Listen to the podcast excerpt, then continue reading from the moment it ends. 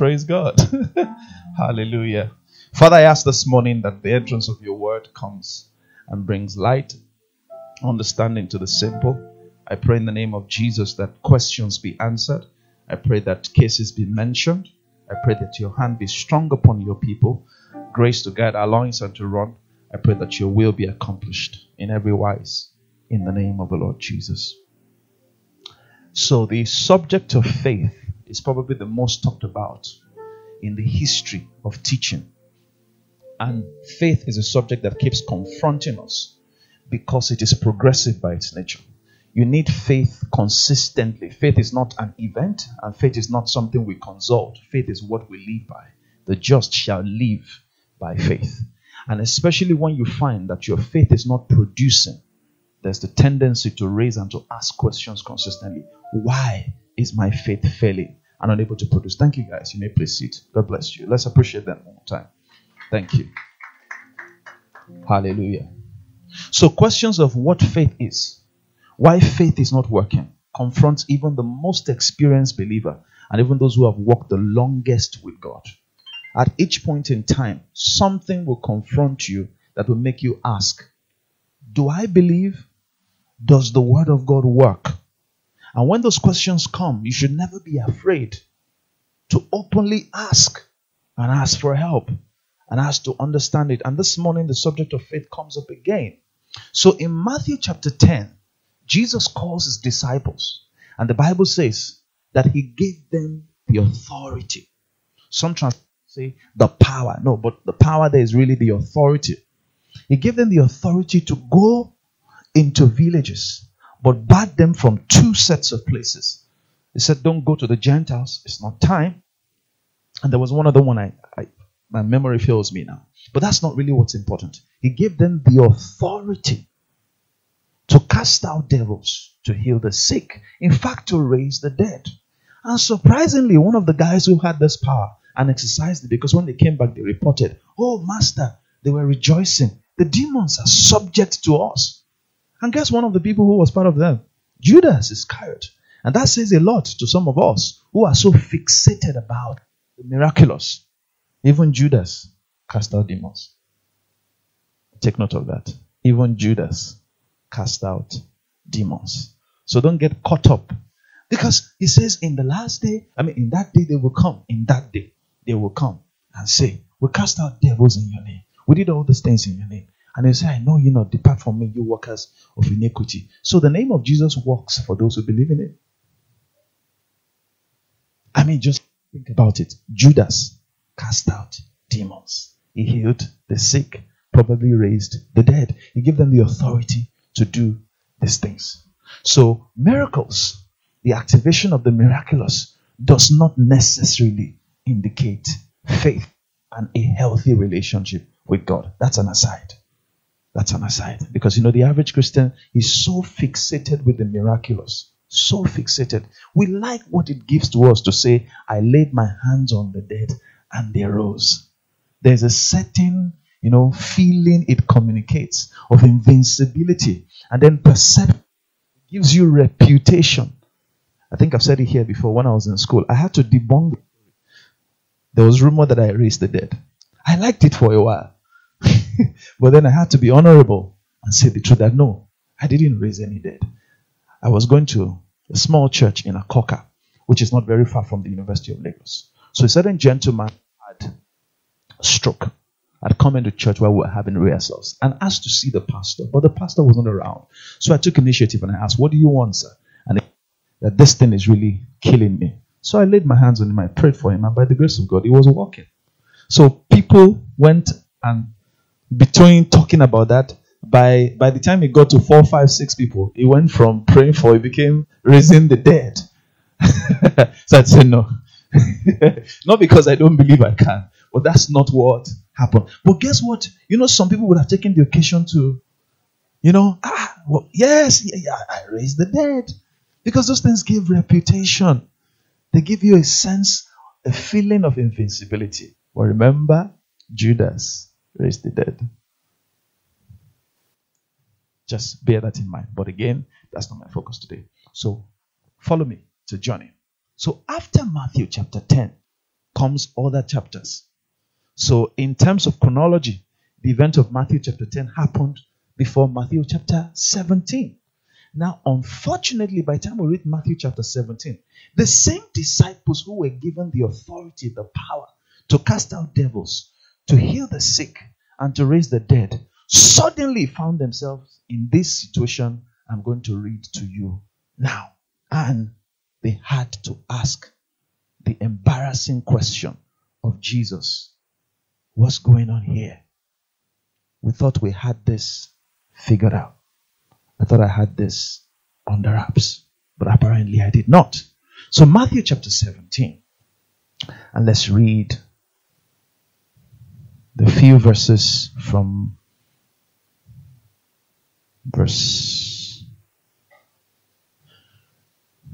14 to verse 20. Verse 14 to verse 20. I'm reading from the Berean Study Bible because that's what's on my Bible app, but it's the same scripture.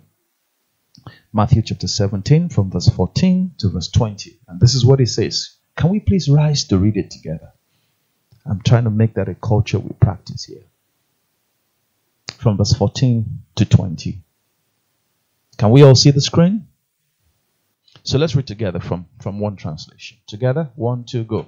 And when they came to the crowd, a man came up to him and, kneeling before him, said, Lord, have mercy on my son, for he is an epileptic and he suffers terribly. For often he falls into the fire and often into the water. And I brought him to your disciples, and they could not heal him. Now, stop there. What power did he give them in Matthew 10:1? Please go back to Matthew 10:1 and let's read together. And he called to him his 12 disciples who could not heal him. Exactly. And gave them the authority over. What was disturbing this young man? Ah, to cast them out and to heal every disease and every affliction. Do we have a problem here or not? We have a problem here. There's a problem. Unless I don't understand English. okay, so let's go back to Matthew chapter 17 and continue from where we were. So, and I brought him to your disciples, and they could not heal him. Next verse, let's read together. And Jesus answered, O faithless and twisted disciples. Take note. Did he say disciples? Who could not heal him? Who is Jesus talking to? Okay. Is there a problem there? Thank you. Let's go on. How long am I to be with you? How long am I to bear with you? Bring him here to me. Jesus is getting personal. It's not about you. We couldn't heal this guy. What do you mean? How long are you to be with us?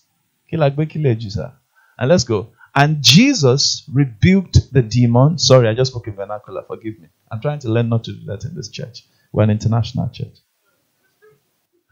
And Jesus rebuked the demon, and it came out of him, and the boy was healed instantly. Uh-huh.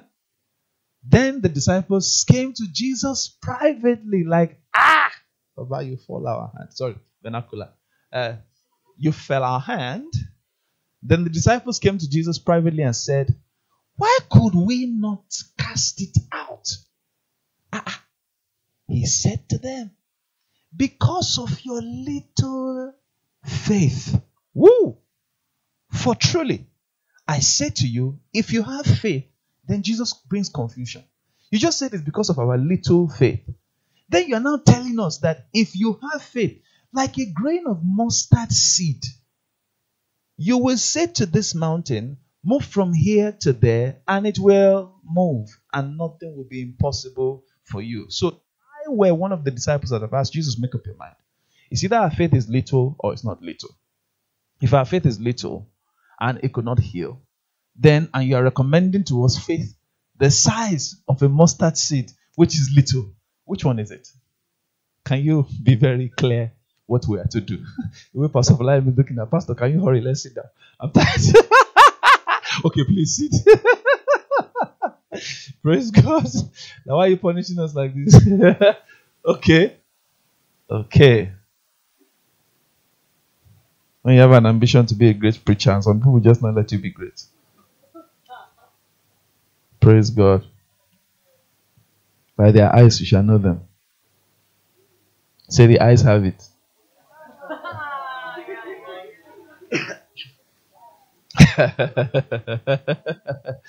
Hallelujah. You have a rascally pastor. I don't know. I don't understand who said somebody like this should be a pastor. Like when you go to a church and a musician is the pastor, you should. If I were you, I won't come. I'll be very worried. So we have a problem here. Now let's go to Luke 17 and see the parallel. If maybe we may find a solution to our dilemma.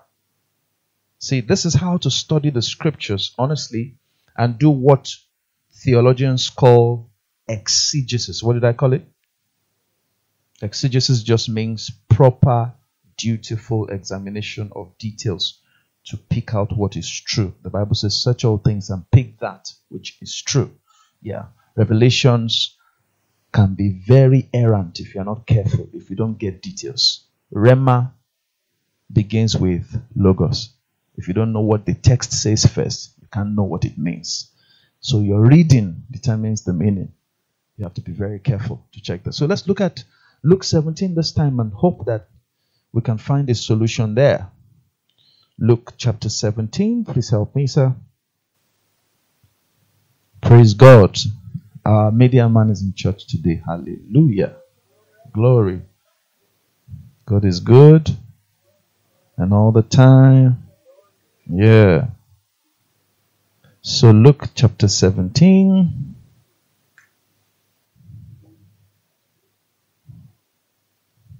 We have a random question.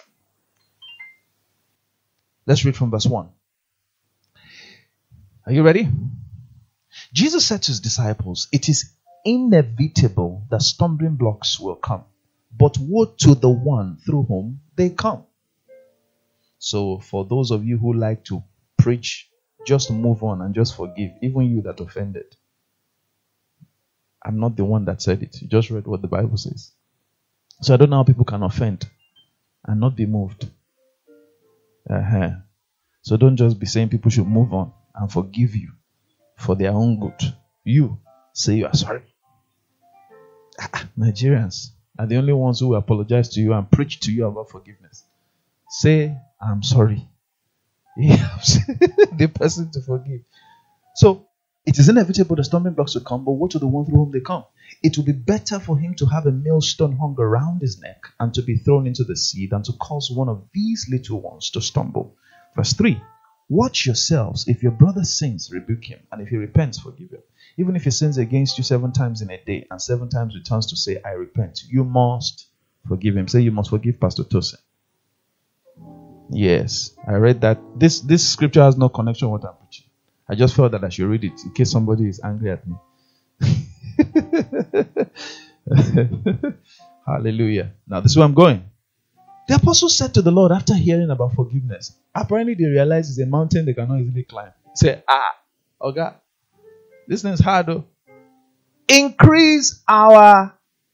Oh, wow. Remember, we're talking about little faith from Matthew 17. It said, increase our faith. And the Lord answered. That's the connection between that scripture and this scripture. The story is not the same, but for the second time, Jesus is using the same statement. And the Lord answered, If you have faith, this time it was more specific, not like a mustard seed. He says, The size of a mustard seed. You can say to this mulberry tree, the first time, what did he say you can speak to? The mountain. This time, to a tree.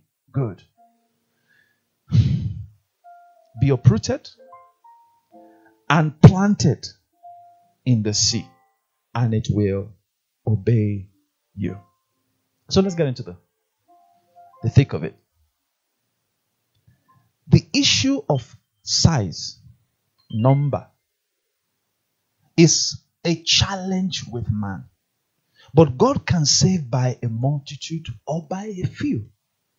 He started in the book of Genesis with a garden and made a garden a picture and a prototype and then trusted that man would expand, multiply, replenish the earth, and have dominion over all that he created.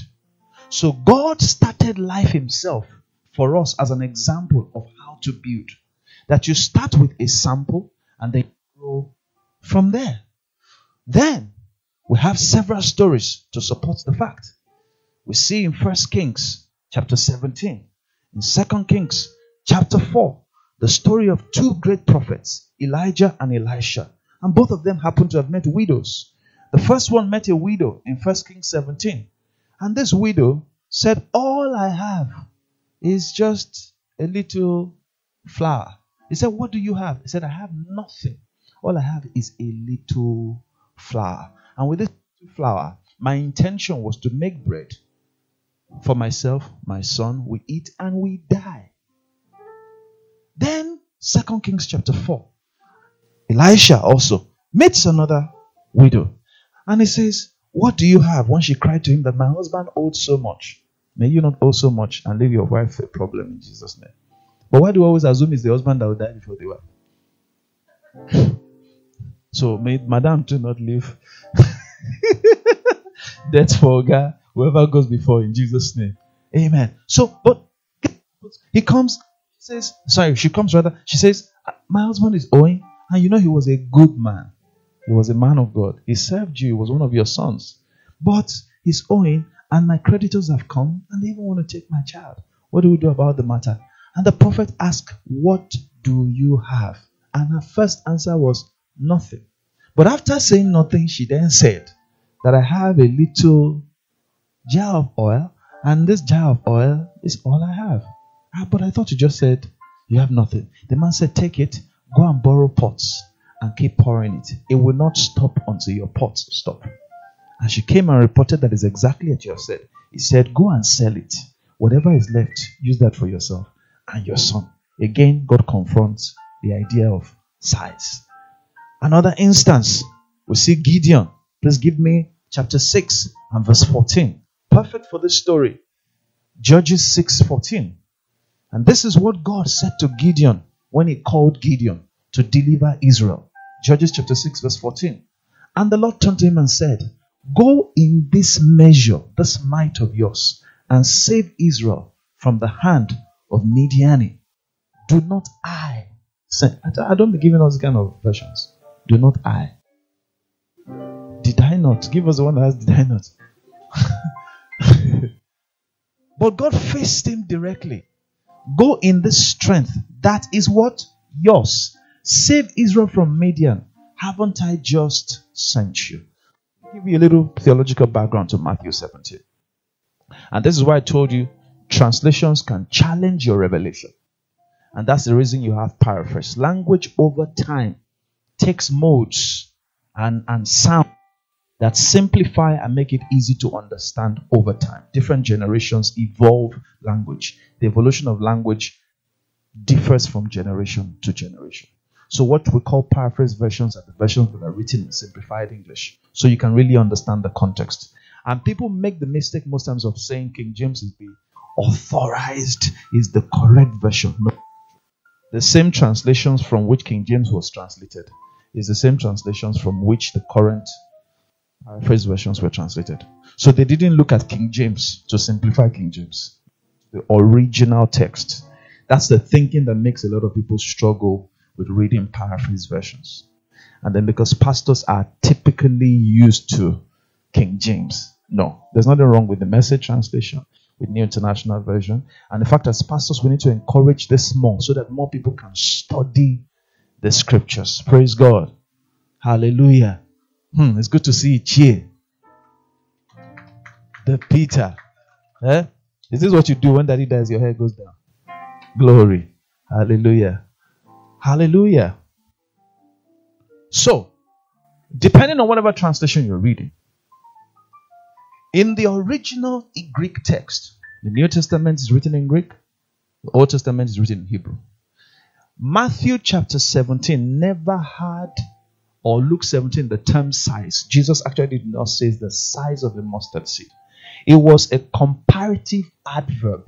What it was actually was like the way a mustard seed grows. It was not saying the size of a mustard seed. So he's saying your faith must progress the way a seed progresses. And to buttress that, please give me Matthew chapter 13. Look at Matthew chapter 13. Let me help you understand this clearly before I then go into the heart of what the Lord is revealing to us today. Jesus gave several parables, illustrations in Matthew 13 to explain what the kingdom of God is like. And one of them was exactly the same description that he used.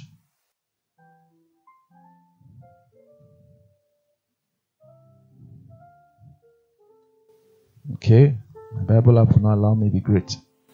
Matthew 13, please. Please go to maybe I think verse 10 thereabout. Matthew 13. No, no, no. Go, go, go. Okay, keep going down to. Uh, I'm looking for the one that says the mustard seed is the smallest. The kingdom of God is like a seed, like mustard seed. It starts small and then it grows into a big. It's, it's in Matthew 13. Have you seen it? What verse is that? Have you seen it?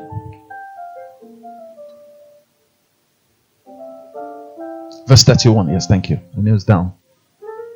Verse 31. He put another parable before them. Now, in this instance, is a parable. In that instance, it was a real situation. And then he quoted what he had said in Matthew 13. The kingdom of heaven is like a grain again of mustard seed that a man took and sowed in his field. Now, notice, hold on, before you go to the next verse, it says in his field. Mustards don't grow in gardens, they're actually sown in large plantation fields. But it was the culture of Israel to sow in that era, majorly in gardens. Most homes were agrarian. Go on. It is the smallest of all seeds. Now, hold on, before I go up here, scientists have had all kinds of challenges with the scripture. And some people, uh, there's a particular name they called him, I remember, who who had, I think about the late 90s, there about early 2000s, had raised a challenge trying to use this as a basis to contest the authenticity and the authority of the scripture because there is a, a species of seeds that are actually smaller than the mustard seeds. But what they missed is what so I took my time to study and I found that in in in the history of species of seeds, there's a concept called species. What that concept means is that over time, species morph into others and new species come up in the day that Jesus lived and when he spoke, the recognizable smallest seed available was the mustard seed. Now, that's what they didn't take note of. So they are judging by the science and the reality of the times in which we live. Between that time and now, science says about almost a thousand thereabout species of seeds are now available in the world that were not available in the world in the time of Jesus. So I had to say that just in case there's somebody here who's going to question and say, hey, it's not the smallest seed. No, it is. But when it has grown, see what happens. It is larger than all the garden plants and becomes what? A tree. So that the birds of the air come and make nests in its branches. So, what's the meat of all of this plenty references and study? The issue of size is an issue with the perception of man. Man believes that the more it is and the bigger it is, the better it is. So when the disciples of Jesus came to him and said, Increase our faith, what they thought was that the way faith works, faith is something you just add to. And the more it is, the better, the more powerful it is. They thought that was the reason they could not cast out the devil in that young man. By the time you got to the verse where they asked to increase their faith, they felt to forgive a person must take a lot. It's not very easy to be offended consistently, and my faith is not at the level where I can bear it. I need you to increase my faith. I need help with it. If you read the Mark version or the Luke version of the story of that man and his son, the man said to Jesus, I believe, please help my unbelief. So, what's the message for us, you and I today? we have to understand that faith is not something that is increased by addition, it is increased by growth. So, the concept of the tree is the concept of the believer. Anybody who works with God must understand the seed principle. The seed principle is about growth. You don't add to faith, you grow faith. So, the seed of the mustard seed didn't need to be increased. So, when he said, Your faith is little, but if it's as little as the mustard seed, no, it was not confusing them. He was saying to them that your faith is small, in that you have not grown from the level of faith you had in Matthew 10 when I empowered you and I gave you the authority. By Matthew 17, you were still at that level. The reality you are confronting now is bigger and better. Please give me Hebrews chapter 5, verse 14. Uh, bigger and stronger, I meant to say. Hebrews 5:14 And see that faith is exercised in order for it to gain strength and to grow. It says, but solid food is for the mature, for those who have their powers or discernment trained by what? Constant practice to distinguish good from evil. So, what happens to faith is not that it is so small and then you need to add faith to it. No. What happens is that your faith grows over time into a tree from a seed. So, a faith that is small is not a faith that needs more faith. A faith that is small is a faith that has no life. That's the difference. As long as your faith has life, it can grow. Let me give you an example. So, this is my daughter on your lower Martins, right? By the time she's 25, 30, whatever time the Lord will will that she gets married, are we going to take her to a doctor to pump breast milk into her? To be able to feed her child? Where did it come from? When she was a seed born to us, from the point she was in her mother's womb, God had finished his work in her. Time unveils the different degrees and levels of the graces deposited. So there's no time God has to do anything extra. You just have to advance and grow. The challenge that confronts the authority of the believer over the circumstances and the situations of life. And this is very key because as we start a new year and you hear all this word and all this prophecy, if you stay where you used to be as a seed and you do not grow into a tree, there are things, even though you have the authority to confront, you will not be able to confront. Give me Galatians chapter 4, verse 1. Galatians chapter 4, verse 1. I mean that the heir, as long as he is what? A child, is not different from a slave, though he is the owner of everything. In other words, though it belongs to you and you have the authority over it to exercise over it, you are not able to because of where you are. So it is not a matter of size, it's a matter of. Say, it's not a matter of size, it's a matter of growth. A man, Gideon, as I read to you, was told by God, Go in this your might. Twice God confronted his mindset about size. First of all, he felt that he needed to have more stature to be able to confront the enemies of Israel. God said, No, I have sent you. This your might is enough. Then the second challenge, when he finally got to the point where they were going to cross the river to the to the to the forefront of the battle. So when, when they got to the point where they were going to cross the river into the heat of the battle, God then says, Guess what? You even have too many people. The army he was going to confront, even at 3,000, 30,000 soldiers, they were few compared to them. And then he says, You have too many people. And God reduced them to 300 which is where you get all these Spartan stories about the 300 and all. It's, it's just a myth, you know, trying to mimic or, or mock, talk the same story. And these 300 valiant men, by them, by the grace of God in their lives and through them, they were able to conquer the Midianites. So God is always confronting the subject of size. Give me Zechariah chapter 4, verse 10. Look at this, Zechariah chapter 4, verse 10. And this is instructive for many of you so that you know in these days how to circumspectly pick what God wants to be a part of. Does anyone dis- dare despise this day of small beginnings? They'll change their tune when they see Zerubbabel setting the last stone in place. Going back to the vision, the messenger angel said, The seven lamps are the eyes of God probing the dark corners of the world like searchlights. So, for example, the average person complains about the big churches. They tell you in the big churches they don't love us, they don't follow us up, nobody even sees you, nobody they say, hey, leave the church now and come to franchise. They say no. You know why? They like the AC, they like the free songs, they like the caliber of people who go to those churches that they can, you know, socialize with. We are actually very carnal, but we abuse the pastors for being carnal. The pastors know that you are customers and they know what you want.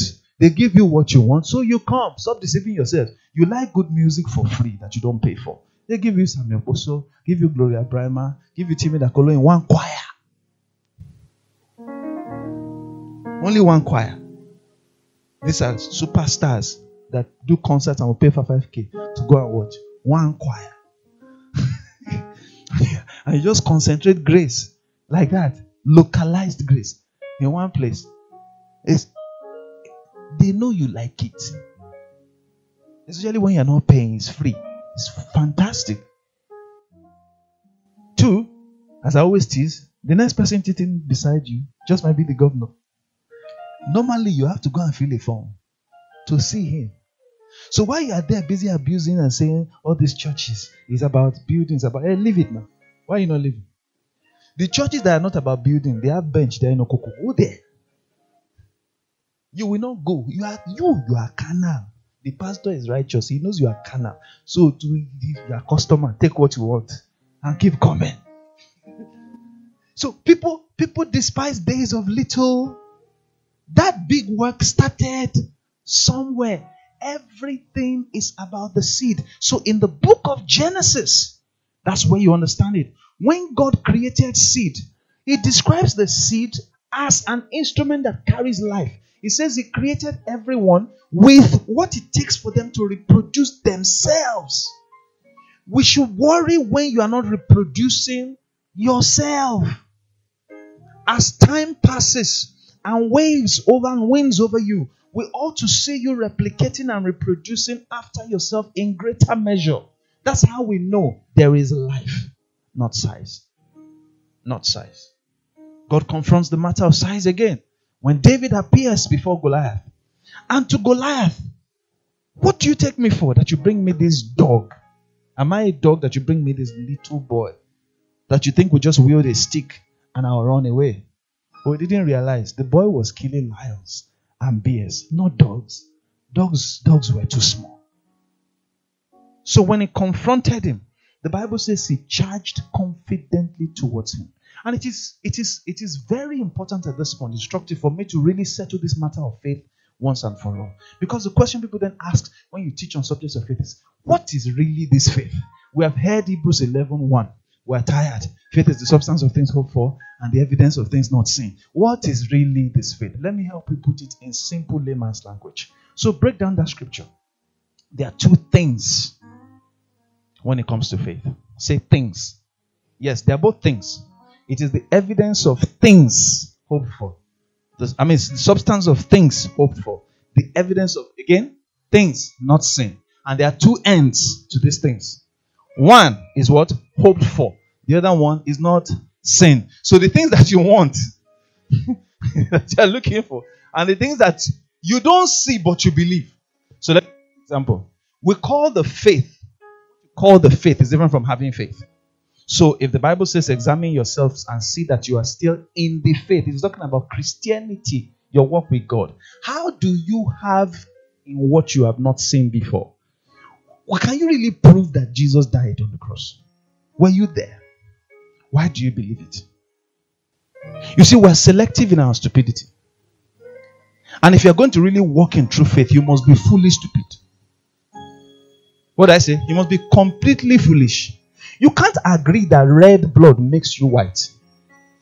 This the science is not logical. Red stains white. But Jesus' own red makes white. Then when somebody dies, he dies for himself. Jesus' death was substitutionary. It was for you and for me.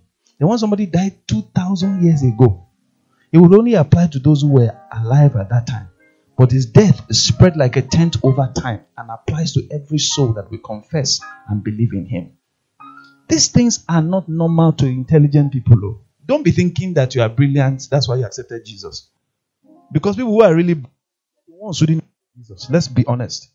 It's not brilliant to accept Jesus. There's no intelligence with which you can explain that what happened in Israel concerns you in Lagos. There's no intelligence to explain it. Two, what happened over 2000, Christians keep saying 2000, well, 2020, 2020 years ago concerns you in 2020. It doesn't make sense. Then the worst part of it for me, the worst part of it for me, the one that feels the dumbest, is that you now agreed to that one. Then every promise he made you after that, you say, No, this one, I need to use my. That's what Paul meant when he was speaking to the Galatians. Oh, you foolish Galatians, who has bewitched you? You began in faith, in the spirit. You now want to continue in the. Exactly. You know, there's some joke your wife. When you are you married, sir? When you married, there's some joke your wife will joke with you. You just get the message. Say, hey, oh, now. When your wife starts saying, oh, now, that means before you were not sharp. Why are you sharp suddenly? Something is wrong. you didn't used to be this sharp. Why are you suddenly sharp? Did you, you, you get it? When the same thing you used to like, you're suddenly not liking it, they want to examine what happened. Why is it not interesting you again? Yes. I mean, you, you, okay, you've not started dating.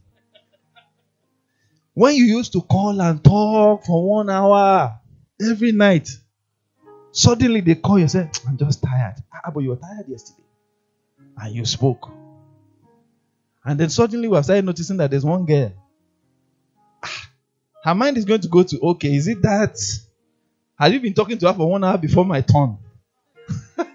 they, will, they will check. They will check. That's the way it is. So the, the foolishness, or rather the folly, if you like, with which you came into faith must be sustained to fully get the benefit of faith. That is the seed principle, and that is how the seed becomes the tree. So quit this thinking. But however, don't forget, I'm sorry, I won't forget what I was trying to do. I was trying to explain to you this matter of faith once and for all. Let me settle it for you. How many of you here have land? Don't worry, it won't disturb you for money after service. Just tell us, do you have land? Does anybody have land? You own land. You're afraid to, okay. You're afraid to, what can I use that you own? Land is the best.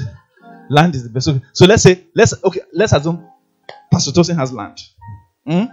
Good. What's the evidence I have land? The Bible uses substance and evidence. So let's get it. So, what is the evidence that I have land? Eh? Is C of O land? Is it land? But how come when I show it to you, you believe I have land? No, but it is not land. Real evidence is supposed to be that I point you to land. Do you get? If I tell you I have a son normally, this is my son. But I show you a picture. It can be anybody's son. I just showed you a picture.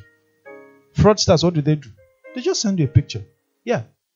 You can't even say we resemble. There are many people that resemble who are not related. Yeah. So that doesn't mean anything. But guess what? You see the paper, you take it as proof, as substance, as evidence that I have land. True or false? Now let me now tell you the one that's very regular that you use. So on your phone, you hear blip blip. And then you look at your balance. It says one million dollars. Now, now let me ask you a question. No, no, hold on. Before you start romanticizing over the amount, calm down. One million dollars.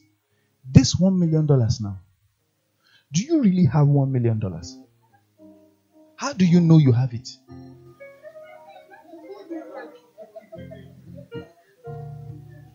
Because really, if we really want to check it, the real proof of having one million dollars is that I should count one one dollar up to one million. That is no, that's really when you have it. So guess what? Ownership is understood in two dimensions. There's handle and there is title. What I can handle is not always the only proof that I own. If I have a document that says title, it is mine. That alert, that document that says you own the land is what the Bible and the promises in them are. If I show Satan that, he knows I own it. When I show the devil the alert, I am blessed. When I show him the alert, I am the head and not the tail. When I show him the alert, by his stripes I am healed.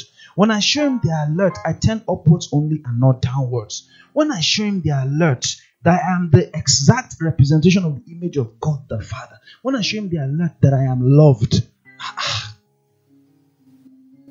he bows.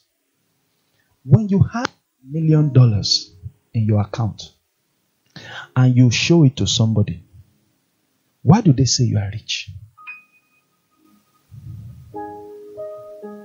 They don't say you are rich because you have a million dollars. They say you are rich because they know the value of a million dollars. The value of a million dollars will buy you the things people you normally say are rich have. So even though I have not bought a house, I have not bought a Mercedes Benz, the moment one million dollars hits my account, in your head you can already see that I have houses, I have cars. Because what I have here gives me the authority and the power to purchase those things which other people have without this alert. Henceforth, the promises in the scriptures are your alert. The promises in the scriptures are your title documents. And when you believe what it says, an approach. Do you know the confidence with which somebody got an alert of 2 million naira approaches somebody to buy something of 50,000? You have not gone to the bank to confirm that is it really there? Do you get? With confidence, you go to the store and take your card out. Not even checking out what if they put the card in and the thing just does blip blip. Insufficient funds. You, you even have a song for it, no man sufficient funds. What do you do? You will tell them, check it again. Why will you say check it again? Mom, what to ah? you even show the person. Say, come, go. You want to be insulting me over 22. Ah. How much is the food? Ten of us ate in this hotel. 6 5 per head. 5,000. strings to it. Let me even dash it for 100k. Everything is 80k. I dash you 100k. Strike the card. Ah, you did it. It didn't work first time. Second time, I said, check it again. Why are you saying check it again? Because every time he checks it, you go and check the alert. He checks it again. You go back and check the alert, and you keep seeing two million naira balance. Ah, you are, ah, something is wrong with your POS. It's not me. If you handle your faith like that, ah, ah cancer go. It's not going. Ah, ah, you look at the account. I'm healed. Cancer goes. Eh? Uh-uh. No, no, there's something is wrong with you, cancer. You're not listening. I said, go. My alert is reading power, authority, healed. That's it. So, in this journey, as you consistently get the, the confrontation to your faith, like the disciples, though you know that the hand of God is upon you, Though you know you have been given authority over all unclean spirits, though you know that you have been sent into the world as sheep amongst wolves, and therefore you must be as wise as serpents and as gentle as doves, though you know that the power of the Most High overtakes you and overwhelms you, and you're able to conceive and birth great ideas, creativity, and wisdom, you know you can take the mountains, you can level them, exalt the valleys, and straighten the crooked paths, that the glory of the Lord may appear. Though you know it's a season when the Lord wants to elevate you by means of flying by eagle's wings and bring you to compensation, though you know it's the set time to favor Zion. If you ever come by conditions and situations that confront your faith, check the life of your seed. If it's growing, it will beat it. Just like a child, when they are born, their capacity to confront different situations will vary age to age, year to year. The capacity of your faith will not confront certain things now. There's a time factor of faith. The time factor of faith is mistaken most times as God will do it in His own time. No, God will do it in the time when your faith is ready to exercise the authority. When you have grown from being a child. So, guess what? God does not meet us at the point of our need, He meets us at the point of our faith. He meets you at the point of your faith. The things that are available to him, which are not available to you, is how far you have come in your faith. How far you have come in your faith. Then, surprisingly, I ask, So, God, what shall I then do that my faith may grow and I may confront anything? And here's the answer that I found in the scriptures. Very interesting. You know, they say, according to Romans, faith comes by what? And hearing by. But this is where those of us who are students of the Word of Faith movement have missed it over the years. If you're a follower of Kenneth Hagin, who's like the, the captain, the principal of the Word of Faith movement, one of the things that was confronted over time as one of the excesses of the teachings of the Word of Faith movement is that we now found out later that how faith comes is grows. We make the mistake of thinking the way faith enters is the way faith matures. So the Bible never said faith grows by hearing. Think about that. The Bible never told you faith grows by what? Hearing. No. It says faith comes by hearing. As the word is preached, as I'm speaking to you now, your heart is drawing in pictures of possibilities. What you can do, the authority, the measure of the things God has given to you. But beyond that, to exercise it is a different subject completely. At the time I told my son, now daddy has one million dollars. It's a different matter from when he has to go to that store and he can't reach my phone. And he's waiting for me to do a transfer. It's a different matter. Can he maintain his confidence in the face of that situation when it's almost embarrassing and they're about to ship him out of Ibadan? And he's the son of a man who has a million dollars. That's the circumstance. So as time went on from Matthew 10, remember I told you in, in, in the scriptures, the seasons between one verse and one verse can be years. And the time between one chapter and another chapter can be years, many years, many years. I mean, if you read the book of Job, God appeared chapter 32, I think. Before that time and the time he appears, yes. 32 chapters is not 32, it's not 32 days. Yes, there's time between it. Let me show you this. And this is what the Bible says. Hallelujah. Hallelujah. Praise God. Praise God. So we find a strange answer in Matthew 17, I believe is verse 21.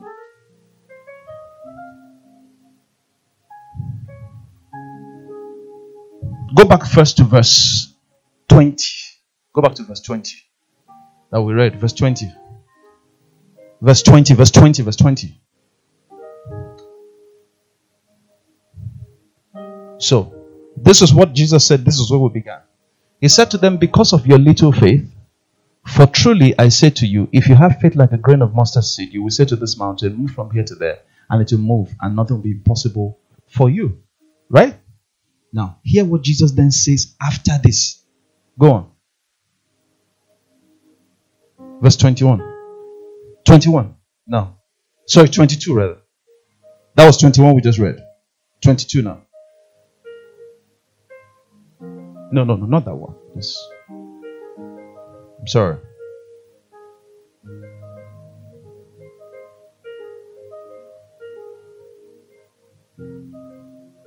Uh, no, give me Mark 9 rather. Mark 9.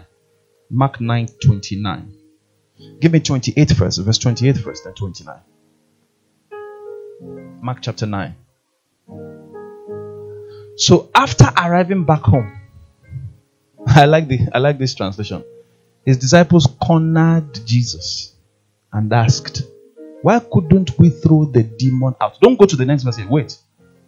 So, according to Mark, it's not how faith enters, faith increases.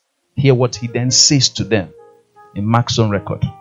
Verse 29. He answered, There is no way to get rid of this kind of demon except by by what? So, let me help you simplify it. There's a story in the Old Testament.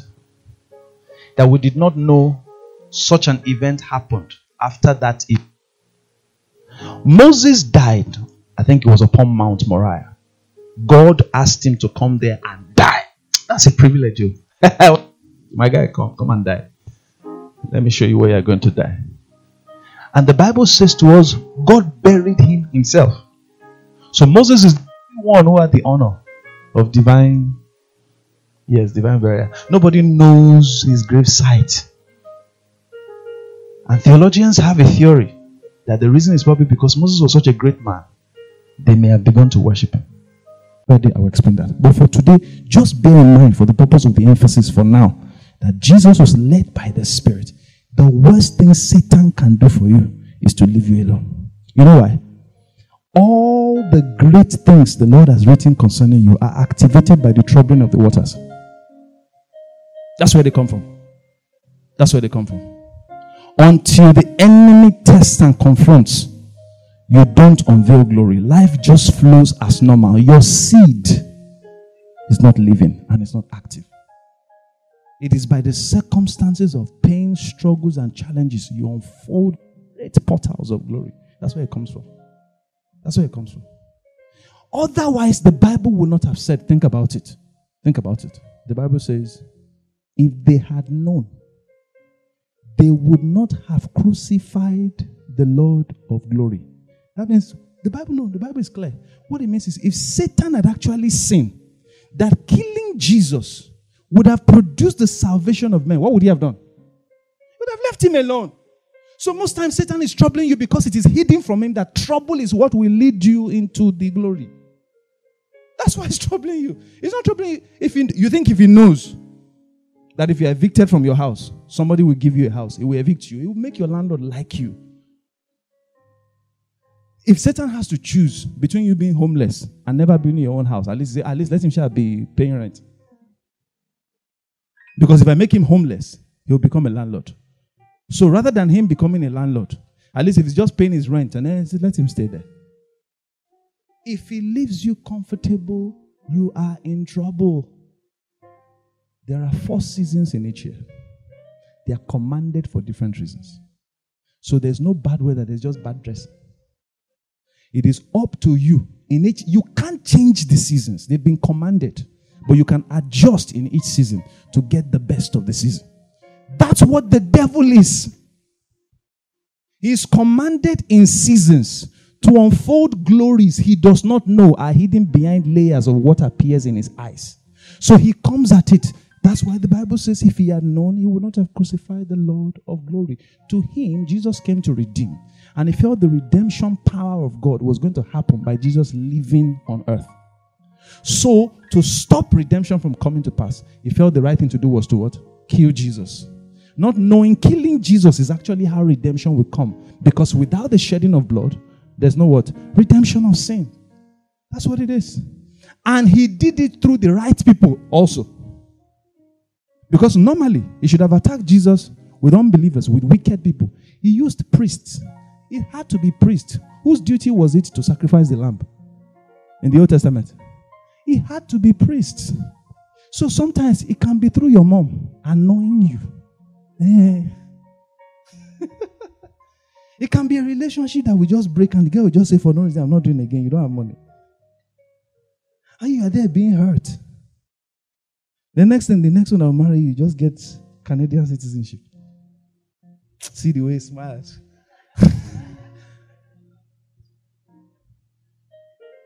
Those are two things in this season we must embrace. Faith comes alive by prayer. So let me give you this analogy to explain the last thing I just said because some of you are still looking at me like, no, I don't want trouble. How is the seed planted? Nicely. First of all, the seed does not go up. Up is the, we use up as a symbol of growth. We use up as a symbol of good. We use down as a symbol of recession and the symbol of what? Evil. But where do you plant to grow? You don't want to be kept down. Do? Then when the seed is planted, what happens? It is what? Hidden. How many of you like hiding? Everybody wants makeup on flick. You want to be seen. You love being liked. Is that not what you like? But it is when the Bible says, except a seed falls down and dies, it abides alone. So, what happens when it falls down and dies? It now grows roots. Before it was only a seed. Root grows one. It's no longer alone. It goes from roots, shoot, two, trunk, branches, leaves. And then birds come, as that scripture said, and nest. And then the last, most important one, fruits for men to eat. The seed principle explains everything in our journey of life with God. You don't need, tell somebody, I don't need more faith. I need to grow the faith that I have. Yes, so whatever you are not able to do, whatever you're not able to confront, whatever you're not able to accomplish, is a result of faith that is not growing, not faith that is lacking. And faith that is not growing is the result of the absence of prayer and submission to the processes of God, which sometimes can be persecution, can be challenges, can be pain, can be difficult moments. Those are the times you are forced to really pray. Let me ask you a question. What made Jesus really pray? Gethsemane. What, what really made Jesus pray? What made him pray? The cross. It was the cross. And when he told you, every man follow me and carry your what? Uh-huh. It's cross that makes you pray. Nobody prays with clear eye. Oh. Nobody likes prayer. You just stand and doing shabba, shabba, shabba, shabba. No, people just don't pray. people just don't pray like that. we give you cross to carry, then you pray. that's how we pray. That's not how we should pray, but that's how man prays. That's how we pray. That's how we pray. So, in the name of Jesus, I command that in this season, that grace wells up in this house to become truly a house of prayer in the name of the Lord Jesus. For this week, I am declaring openly for everyone. You see, so I had to take my time to teach it so you don't think it's one of those religious things that we just do. We're going to take a fast and prayer this week. Am I wicked? Yes. Let's take a fast and prayer this week. Form yourselves into groups. What are you doing? You are growing your faith. The mustard seed is becoming the mulberry tree. In the course of study, I found one very interesting revelation that blessed me. So, take note. In Psalm 1, the tree is planted by the river. But in Jesus' case, he says the tree will be planted where? In the water. Does if you put a tree in water, will it stand? No, but you won't see it. In a, in a river, you won't see it. It will, it will not, it, it can't actually be planted in what? Yeah. It is a dimension of grace. When you are planted in the water, not by the water, this time you have gone beyond an ordinary tree. It is now a tree that can float. That's why Jesus walked on water. That's the difference. And its supplies are eternal. As long as the river does not dry, it can never run out of nutrients. It will always grow. That's the difference. So we're no longer just trees planted by the water, we're trees by faith in the waters. What do waters also represent? Adverse circumstances. When they overwhelm you, you swim in spite of them, you walk over them. We're going to be walking over water in this season. And I just want to enlist you. Just take a week, Monday to Friday. Let's do a fast and pray. Now, I don't legislate on fasting. Some of you know whether you want to do six to six, you want to do some of you, is that you want to do the six to six or you want to do Netflix? Uh-huh. So you choose. some of you want to get off sugar for some time. Some of you want to take a social media fast. No social media this whole week. And see whether, just test it whether you will die. As in, you don't post one thing. You don't, re- you don't, you don't like one thing. You don't comment on one thing. You don't open it for one week influencer. I in, you know, go die. You could just say, say you, you go die. the guy say, me, I go die. You're shaking your head, Pastor That's the reality which you live. Oh. The guy say, hey, me, I will die. Oh. But I'm sensing that that's actually the fast you need to take. Oh. September. but whatever kind of fast you feel you need to take in this season, take a fast. Not judgment, and do it. Again, remember the principle of the seed is that you grow. So if you need to break at two, you are growing. You are growing. Remember the song, One Day at a Time? That's how we sang it. You are growing. It's the seed, it grows. But it always becomes what? A tree. And this, this this is very instructive. All of us must realize that we are called not to despise the seed. Don't despise this church because it's small. Don't despise your ideas because you don't have money. Don't despise a business because it just started and there's no capital. Don't despise the family you come from. Don't despise your nation. Despise nothing. You only you are only poor if you don't have a seed. The only person who lacks something is one who has no seed. That's what Jesus was trying to teach the disciples. As long as it is a seed, it has life in it. In time, it will produce. Rise. Hallelujah. Hallelujah. Say, nothing will confront me successfully.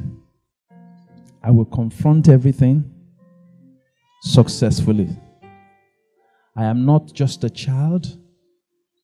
I'm a living being.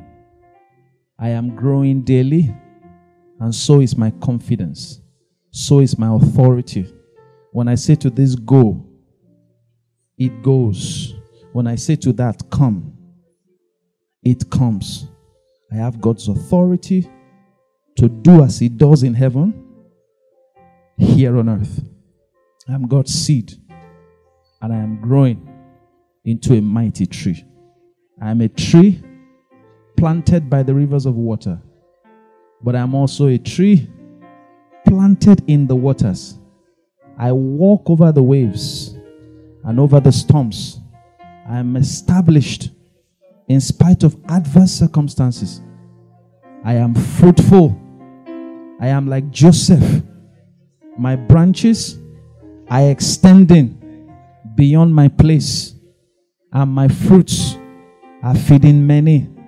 Nations are coming to seek wisdom at my lips. Ideas are flowing like a flood. Ideas are falling on me like rain. Opportunities are opening up to me. Relationships are coming to me. Connects are being, are being activated for my sake. Grace is at work in me the seed that I am does not die when it is in the ground, when it is in hiding, but by the water of the word, of prayer, of fasting, I am busting out of hiding with glory. I am growing roots. I am growing shoots. I am growing trunk. I am growing branches. I am growing leaves. I am growing fruits. I am feeding many. I am in charge.